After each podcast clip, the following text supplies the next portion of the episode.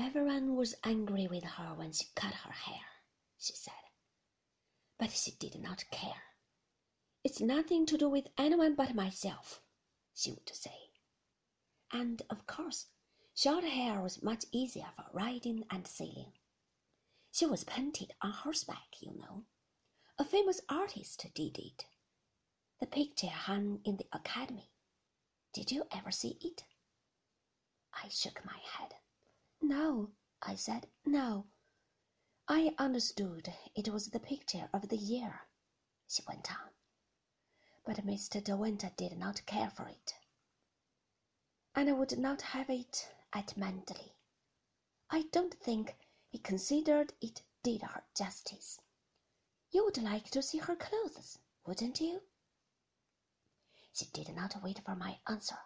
She led me to the little anteroom and opened the wardrobes one by one. I keep her furs in here, she said. The moths have not got to them yet, and I doubt if they ever will. I'm too careful. Feel that sable wrap. That was a Christmas present from Mr. De Winter. She told me the cost once, but I've forgotten it now. This chinchilla she wore in the evenings mostly, round her shoulders very often, when the evenings were cold. This wardrobe here is full of her evening clothes. You opened it, didn't you? The latch is not quite closed. I believe Mr. De Winter liked her to wear silver mostly, but of course she could wear anything, stand any color. She looked beautiful in this velvet. Put it against your face. It's soft, isn't it? You can feel it, can't you? The scent is still fresh, isn't it? You could almost imagine she had only just taken it off. I would always know when she had been before me in a room. There would be a little whiff of her scent in the room. These are her underclothes in this drawer. This pink set here she had never worn. She was wearing slacks, of course, and a shirt when she died. They were torn from her body in the water, though. There was nothing on the body when it was found, all those weeks afterwards. Her fingers tightened on my arm. She bent down to me, her skull's face close, her dark eyes searching mine.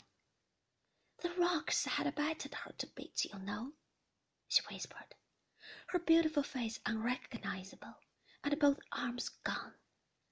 Mr. De Winter identified her. He went up to Edgecoombe to do it. He went quite alone. He was very ill at the time, but he would go. No one could stop him, not even Mr. Crawley. My arm was bruised and numb from the pressure of her fingers. I could see how tightly the skin was stretched across her face, showing the cheekbones. There were little patches of yellow beneath her ears. She paused, her eyes never leaving my face. I shall always blame myself for the accident, she said. It was my fault for being out that evening. I had gone into Kerrith for the afternoon and stayed there late, as Mrs. De Winter was up in London and not expected back until much later. That's why I did not hurry back.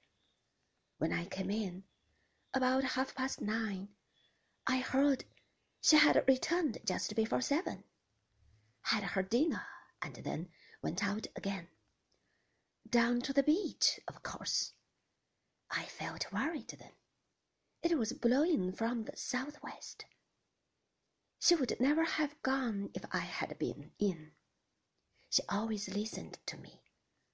I wouldn't go out this evening. It's not fit.